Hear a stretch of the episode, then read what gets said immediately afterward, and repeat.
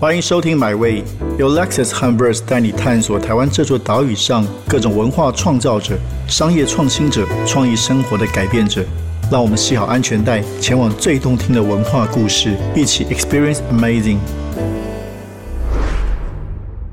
各位听众，欢迎收听我们这个月的《买位》。那《买位》每个月都有一个重要主题，并且邀请一位客座主持人。那今天这个月十二月，我们的主题是策展的艺术。因为策展这件事情，我想过去从当代艺术到现在，我们在很多的文创园区、在政府、在企业都会运用策展的艺术来推广他们的理念，或者创造很多不同的体验。那这一次呢，我们这一季有四位非常重要的来宾。那主持人呢是台湾在设计界赫赫有名的大师级人物，也是我的好朋友冯宇老师啊，冯宇他。错过很多跟策展有关的视觉，也帮很多品牌做过改造。那当然，所以这次很高兴跟他一起来跟不同的策展来聊聊。那今天我们策展的来宾呢是 Inception 起义的执行长暨创办人梁浩轩 Ocean，，大家叫欧选。欧选在这十年来其实是台湾策展界这个最重要的一个人物之一。那他们也做过很多不同的展览，不同形式的，从商业的到比较艺术的，不断在探索策展的可能。那首先呢欢迎冯宇跟欧选来到我们节目现场，两位好，大家好，我是冯宇，大家好，我是欧选。欧选这个刚好是今年十年起义，作为一个策展公司创办是二零一二年创办的是吗？嗯，对对对，那十年是一个里程碑。先先从这边开始聊聊吧。十年前是什么样的环境让你想要创办？OK。呃，十年前哦，其实十年前我还在还在一个展览公司上班，对，那那里面在里面做一个小小的呃宣传，其实每一次有展览的时候，我都要负责宣传，甚至是做一些企业服务，就是拉赞助这样子。然后呃，会想创业，当然有一些有一些原因，就是因为在创业之前已经做展览做了两三年的时间，一直在。发现或发觉说，台湾是不是少了点什么自己的展览？嗯，我觉得那起心动念非常简单，因为我们当时候做的展览，因为是在报社，嗯，所以当时的展览比较多是，比如说文艺复兴时代或者是什么大英美术馆代理国外进代理国外的这些这些西洋美术的的展览进来，这样甚至是当时有中国的古文物的展览进来，这样。然后我一直在想说，哎，那台湾有什么可以展呢？那这是第一点，第二点是。为什么台湾没有所谓的比较有规模型的策展团队？对，因为当时候都觉得说，我要办一个展览，所以我就委托一个空间设计师或空间设计的团队，就把展场做完。可是好像中间少了一件事情，那件事情好像跟 curator curation 有关的事情。那但我们放眼望望望去看伦敦、看纽约也好，其实他们都有这样。可能是三三十年、四十年、五十年的策展团队、策展公司，专门在服务各个美术馆的各个各个不同的空间。可是那时候台湾其实没有，所以我觉得起心动念是这个说：哎，我可不可以来组一个自己的策展团队？然后如果有朝一日的话，我的展览或者是我们测出来的展览还可以走到国际去。对，所以那时候就觉得说，好，那就是试看看自己来组自己的团队这样。哎，那一开始顺利吗？所以没也没跟你聊过这个问题。一开始第一年是什么样的境况？因为那时候台湾车展也不是像你刚刚说的，这内容展览也不是很多嘛。我觉得那那时候面真实的面临到几个问题。第一个是呃，很多客户不知道什么叫策展团队或是策展人，就是你需要说服他这样。然后第二个是在业务来源的情况之下，多数人找到你都会把你当活动公司啊。对，你说 我现在要办一个展览，你可不可以来帮我帮我做场布这样？可那时候我也没关系，我觉得先求有，因为刚创业嘛，就觉得说这些案子案子都非常重要。那如何在有的过程里面找到自己要的那一条路？所以我们在我在二零一二年创业，但我在二零一三年的时候就开始准备 Inception 的第一个自办展。那那自办展就是 The Beatles。哦，那是那是你最早的自办展。对，所以其实 Inception 的第一个自办展叫做 Beatles，因为我们那时候就想要告诉大家说，其实是尽管很小众的展览，但它还是可以变成一个可以走出台湾，或者是呃这个那么小众的 TA 里面，他们还是有他们想要看的展览。例如说，喜欢 Beatles 的人其实非常非常的少，但难道喜欢 Beatles 的人都不喜欢看展览吗？其实不是，而是因为台湾没有这个展览给他们看，所以那时候我的我的企图心是说，好，那如果 Inception 所谓的第一个展览，那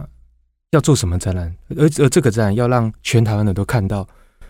我们在做这件事情。那时候就是很辛苦的做了这这个这个展览，这样那也很成功的。这个展览有输出到海外去，然后在台湾在华山有算是蛮多人知道这件事情。后面才会有其他的，例如说单位展啊，其他的展览在慢慢慢的、慢慢的发生。所以，我们不知不觉我们也看着你一路成长。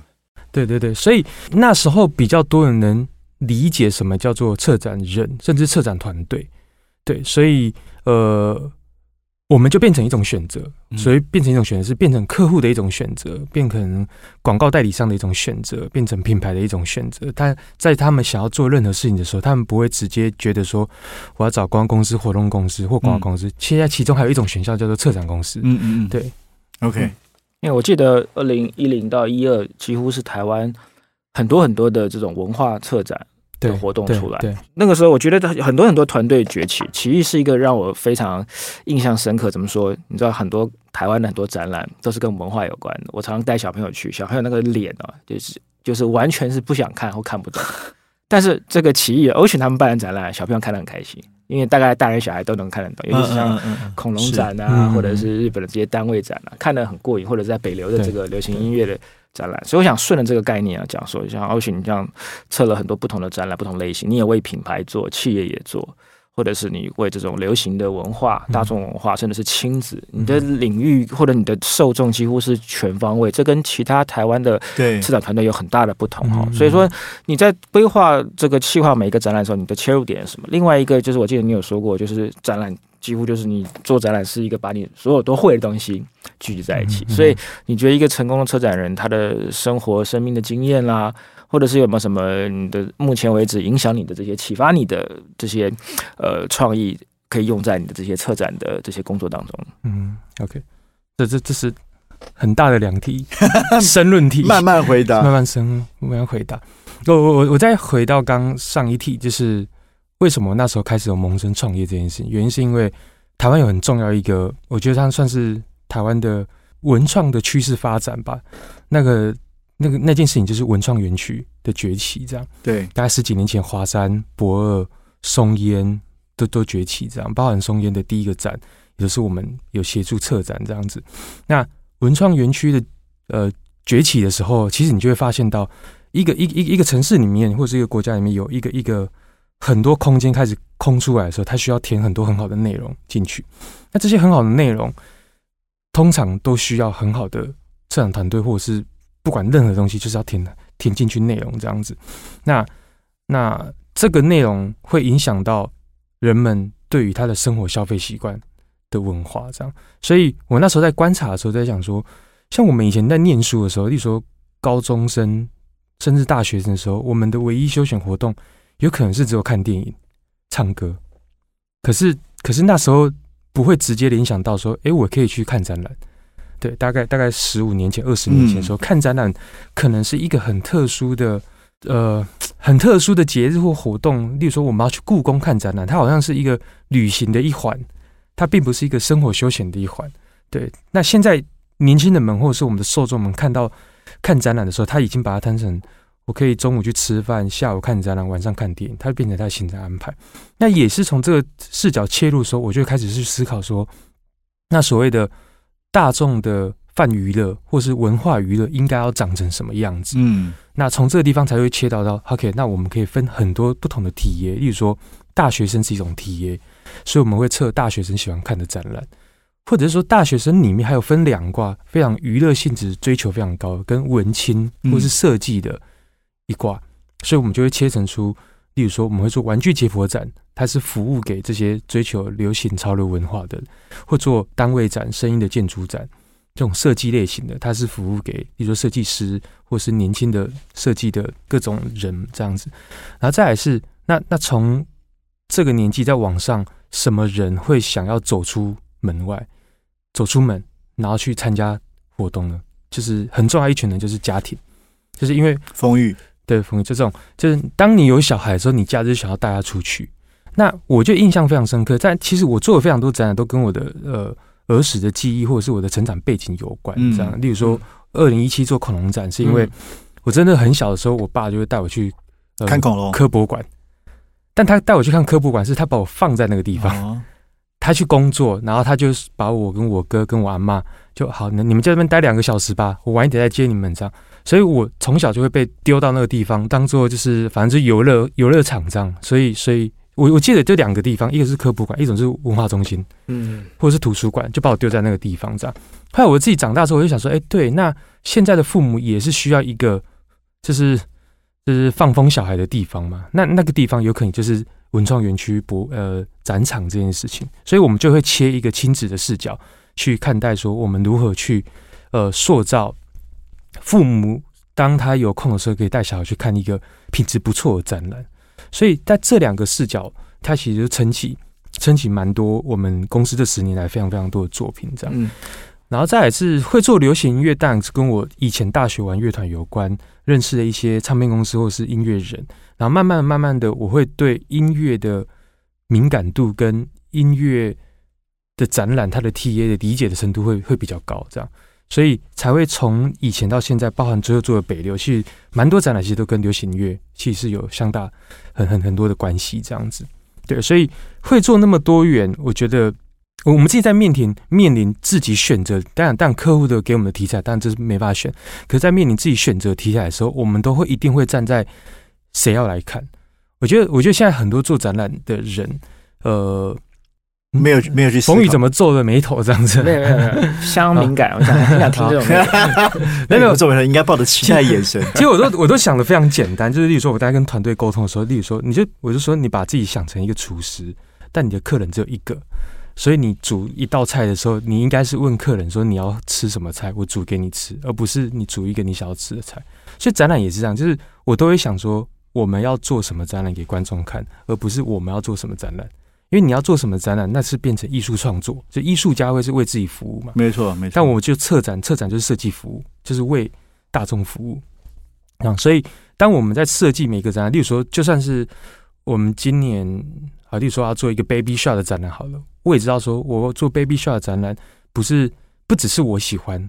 而是我觉得会有一群人会喜欢这个展览。那这一群人喜欢这个展览以外，他们期待这个展览。可以长成什么样子，然后我们就设计成那个样子，这样。所以有可能这个的经验，或者是这样的思考逻辑，或很尾声这件事情，会有点像我以前工作有一段时间在公关公司服务的时候。其实公关公司全部在为客户服务，所以你设计出来的记者会、消费者活动，全部在为为客户服务。所以我们现在变成策展公司的时候，只是我们的呃思考逻辑跟手法转变了。或者是载体转变，可是我们的思维应该是还是要为客户服务，还是要为消费者服务，对，所以这是为什么会做那么多元，而且我们都可以拿捏的恰到好处的原因，对，嗯，这我听很有感。其实策展有点像是，就像这个帖子一样，呃，杂志跟设计工作的结合，等于就是说，我们把一个题目。或者是一个知识啊，透过总编辑或策展人的角度，把它拆解以后，对消化这个吸收，让让这个观众可以理解。所以，并不是为了自己喜欢做的事情，而是希望想说，我今天觉得这个内容很有趣，可是我要怎么样让你知道，让你特别来看、来体验的这个感觉，这种换位思考的角度是一个吧。但是，你看，你像观察这么多的呃受众或者是这个大众来看我们的展览，像你们团队也常常在找人，你觉得在现在？找人容不容易？或者是说，找找你你觉得这个产业，你也在常找人，我也在找人，非常焦虑。你看，像这个呃，尤其策展，算是我们讲文创或文化活动里面，也算一个显学了。对，很多人想要来对加入策展的团队嘛。那你觉得哪些类型的这个伙伴是你们现在很很需要的呢？就会回到你刚刚问的上一上一题，就是如何做策展这个工作。我我我一直觉得做策展的工作不是不是你喜欢文化或是喜欢策展，而是你要对万物。有极大的好奇心，因为我自己面对的所有的展览也都是这样，就是我不一定会对我的作品本身的客户或者是产品有很大的兴趣，可是我我会对这件事情的背后有很大的好奇心。嗯，但这个好奇心才有办法驱动所有的年轻朋友们，他想要做这件事情。你说背后是什么？举例，例如说，例如说，我今天如果我我看哈，例如说，我现在眼前有一个玻璃杯，哈，如果今天是，例如说杯子展，就是。我又没有研究杯子，我也不懂杯子，我我如何做杯子展？可是我就会，如果我是要去 pitch 的哈，我就会问客户说：为什么你想要做杯子展？是因为你觉得这个杯子跟人们之间的关系是什么？或者是你觉得这个杯子制作的方式是很特别吗？就是为何而测？为为谁而测？嗯，这两件事情非常非常重要。但其实，如果我们没有解决问题的核心的话，所有人在做策展工作的时候，你在处理表面的问题，意思是说，我不喜欢杯子这件事情，可是我却要设计一个杯子站，所以它的处理手法就会是。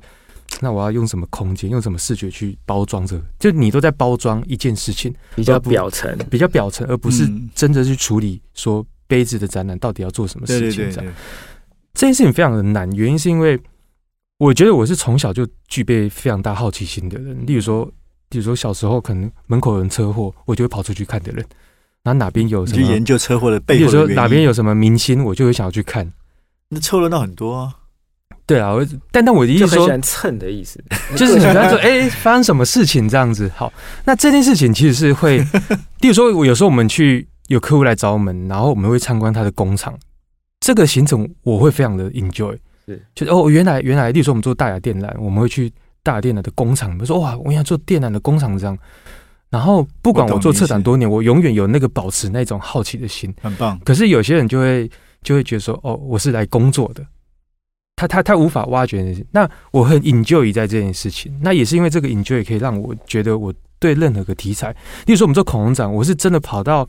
我记得我们那时候跑到自贡，你们知道自贡这个城市？嗯，知道，就四川下面的自贡，然后去产盐的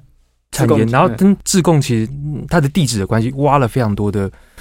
恐龙化石，所以我们是到真的恐龙化石的考古的地方。然后我去参与那个恐龙化石挖，然后我觉得这件事情超有趣，这件事情的有趣会比我开展来的有趣。所以，我对于每一个策展的过程来讲，我觉得这个过程其实是让我最 enjoy 这个种展。啊，我觉得你这个非常棒，而且非常 inspiring。我觉得我们自己，我相信冯宇等下也可以分享，你你也是这样，感觉上冯宇是对非常好奇心。那我觉得我们做杂志手法也会有点像你这样，譬如说，因为我们会帮客户做广告。我一样喜欢去挖背后的事情，比如说我们曾经做过啊，说我先说自己的报道好了，我们做鲜乳方的报道，嗯，我说我就不要在台北访问老板在谈牛奶，我们就一定要去拍牛，对，我们所以我们就去牧场拍了牛，或者帮我们曾经做过一个客户的广告是一个精品的酱油一样，我说我要去拍那个农夫种黄豆的故事，要把你们背后故事说出来，对，的确是对那个过程跟后面有很大好奇心，其实冯也是一个让我印象就感觉上就是个非常充满万物好奇的人。嗯，我觉得好奇心是一个是嘛，对，从事创意产业很不可或缺的这个概念。我跟欧群有一个共同很喜欢的日本的设计师佐藤卓佐藤卓大师了，他常常也讲说，全天下没有。不有趣的东西，看你怎么挖。哎，真的，我也常跟同事说，一定每个人也会有趣。对，就是一定要把这个有趣的点挖掘出来。所以他讲说，呃，他还有一个例子啊，不不一定要创造，反正是发现，像圆周率的这件事情，嗯，并不是人类发明的，是人类发现的。圆周率它一直存在在这个万物当中了，所以有太多太多的可能性，透过我们这个设计师啊，或者是策展啊，或者是杂志的编辑。把它挖掘出来，所以保持一个敏锐的好奇心跟探究这个事情道理，没错，往往有很多很多精彩点。所以我想顺这点啊，像我知道欧选跟日本有很多的合作，就是二一二一美术馆，大家都非常喜欢的一个向往的一个团队，或者是你跟佐藤大师交手，你觉得跟这些日本的这些优秀的人才合作的时候，对你有什么样很大的启发吗？OK，非常呃，我都觉得说我们可以走到现在。二一二一帮助我们非常多，但那个帮助不是他教育我们，而是跟他工作的过程里面，他的他表现出来的态度。举例，例如说，例如说，最早可能二零一五一十一五年吧，我们要做单位展，然后邀请他们来看场地。我们现在的人看场地，如果我们在台湾做策展，看场地说 OK，约几月几号，哦，我就去看场地。然后看场地就是真的看，就是眼睛看，顶多拍照，对不对？我们都觉得看场地，这叫看场地没有，这二月一都。日本人就两三个策展人来到台湾，到台湾的时候，他就从包包拿出纸，他已经画了三套图，然后就说：“哇，我什么都没有准备，我只是邀请你来看场地。”然后他已经把平配图画好了，而且那平配图是他自己上网去抓，例如说松烟的空间图、华山的空间图，然后他自己去规划说他的展品怎么放进去，他已经做好，意思是说他今天看完，他他可能明天就告诉你说就是这个了，这样。然后我觉得这个专业度。那时候我就非常的震撼，就说我们在干嘛？就是什么都没有准备。那你当下怎么样挽回我们台湾人的面子呢？呃，没办法挽回，就是下跪 下跪。对，这是这是一个，就是这是第一次交涉的时候。第二个就是，例如说，他们对于所有的呃，如果如果就讲仔细一点，就是 paperwork 是做的非常的仔细，拉一个工作时程表，写一个会议记录，做一份呃展品的清册，其实是非常非常的有系统式的在整理这件事情。那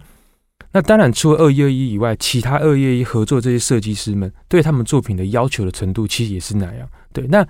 当然这件事情是双面刃，因为更年轻的设计师会觉得说啊，这是一个日本很大很大的设计的包袱，为什么我们现在年轻一辈不能这样做？可是也是因为这样，他们日本才有办法。传承下来很多很很好的设计的东西的，所以那时候被训练的是说，OK，我们现在面对，例如说一套施工图，如何有系统的去整理一份施工图这件事情，其实是让我们后来在做很多 project 的时候，我们会用这种东西放到里面去，或者是或者是这件事情成为我们的标准。我们当然可以每一个 project 都达到，但我们会知道，或者是我每一个 project 可能不一定达，可是我们会知道，OK，什么叫做策展的标准在哪个地方？对。嗯，我想说，除了这个一般的我们讲实体的展览之外，Ocean 奇艺团队他们最近也做一个很有意义的一个常设的展，一个实体的艺廊，在我们的知名的威风南山百货公司，跟我们聊聊看这个新的计划。好，做做艺廊，它其实是一个有一些脉络的这样子。我我在二零一九年的时候。对，二零一九年的时候做了一个展览，叫做“玩具解剖展”。是 OK，那在在华山也非常成功。这样，那做完之后，他那个展览就去去其他地方巡回。可是，在巡回的时候，其实我们没有任何的 license 在身上。但后我后来就发现，除了二零一九以外，我们在二零一九往前推，做了蛮多还不错的展览。但这些展览因为在台湾做的非常成功，他一开始走出台湾去做巡回。可是走出台湾的巡回跟我们无关。后来我就开始想说，那我如何保持跟艺术家有一个关系存在？嗯嗯。那我直觉想到的是，经济，艺术经济，或者是我跟你有一个基础的，maybe 是艺术品或是艺术的销售这件事情。然后我就说好，那我就跟团队说好，那我们来成立一个艺术部门。那那时候艺术部门就叫 Praise，就是艺术部门。然后我们开始跟全世界很好的艺术家们保持很好的友好关系，因为。以前要保持友好关系，是我就是找你下来，然后直接帮你办一个个展。可这件事情对我们来讲的投资成本太高了，因为我根本不确定你在市场的状态是怎样。我直接帮你做一个展览，可能要花一千万、两千万做一个展览的时候，其实对我来风险太高。嗯，那我可不可以试着做一个平台？然后我可以卖这些艺术家的作品。那如果有一些不错的，我不再把它变成下一个步步骤这样。所以这是第一步骤，我们大概做一年的电商的平台，就是卖艺术品这样，或者参加一些万阿台配这样。那第二年的时候，我就觉得说，好，那我可不可以再往前一点，让这些作品不止在线上，而是变成一个实体空间被看到这样。所以很多人问我说，为什么要开艺廊？我就说，其实我的出发点不是做艺术投资、艺术买卖，或者是所谓的财富风险的分散，而是我希望艺术一跟艺术家的关系这件事情会成为一个 IP，IP 会跟我的本业做一个善的循环，就好的循环。这样就是说我发现好的艺术家，他可以变策展，变策展之后，他可以走出国外，再做巡回的 IP，然后我再继续发现好的艺术家，这样子循环。对，所以这是为什么要做艺阳的一个很初。很初衷的一个原因，等于是你自己要养一个丰富的资料库。对对对，以及以及以及，应该是说让团队或是让世界的艺术家一直跟我们有一个很好的一个来往，一个来往。那你会随时保持这样的敏锐度，去观察到全世界有哪一个好的作品。因为因为这些艺术家，我不一定会放在我们自己的特展里面，有可能我今天有一个。可卖卫生纸的客户来找我们的时候，他就说：“哎，我希望一个插画家，你可以帮我介绍一个英国的插画家，我马上就会一个很好的 data 来服务他。”嗯，对，那这也是回到本业。对，嗯，可是从从你的观察来，你们的艺廊参观的这些民众或者是买家也好，跟你平常这些策展的这些大众是有重叠的吗？还是有新的这群人？有有新的人，但重叠的比例非常高。对，那会会重叠的原因，我自己去观察，因为我们有一些 data 可以观察，是这些人原本他就喜欢去观察一些好玩的事情，他透过 social media、IG、小红书、任何的 Facebook，他们都会去这些地方，因为我们有时候会，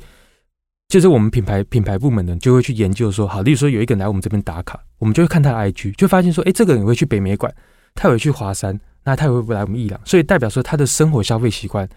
或者是文化的文化的路径会是长这个样子，那我们就会知道说，OK，那这就是我们的 T A，因为我们的 T A 就是喜欢观察好玩的事情，然后探索一点文化气息的东西。对，那他的跟我们伊朗或是跟我们原白做展览的重叠的程度其实非常高高的。剩下没有重叠部分，就是例如说真的要买艺术品的人，他可能是医生，他可能是是是企业家或是公司的老板，然后他买作品这样。嗯，你刚刚讲到一个小红书，我特别有感，就感觉像年轻人现在看东西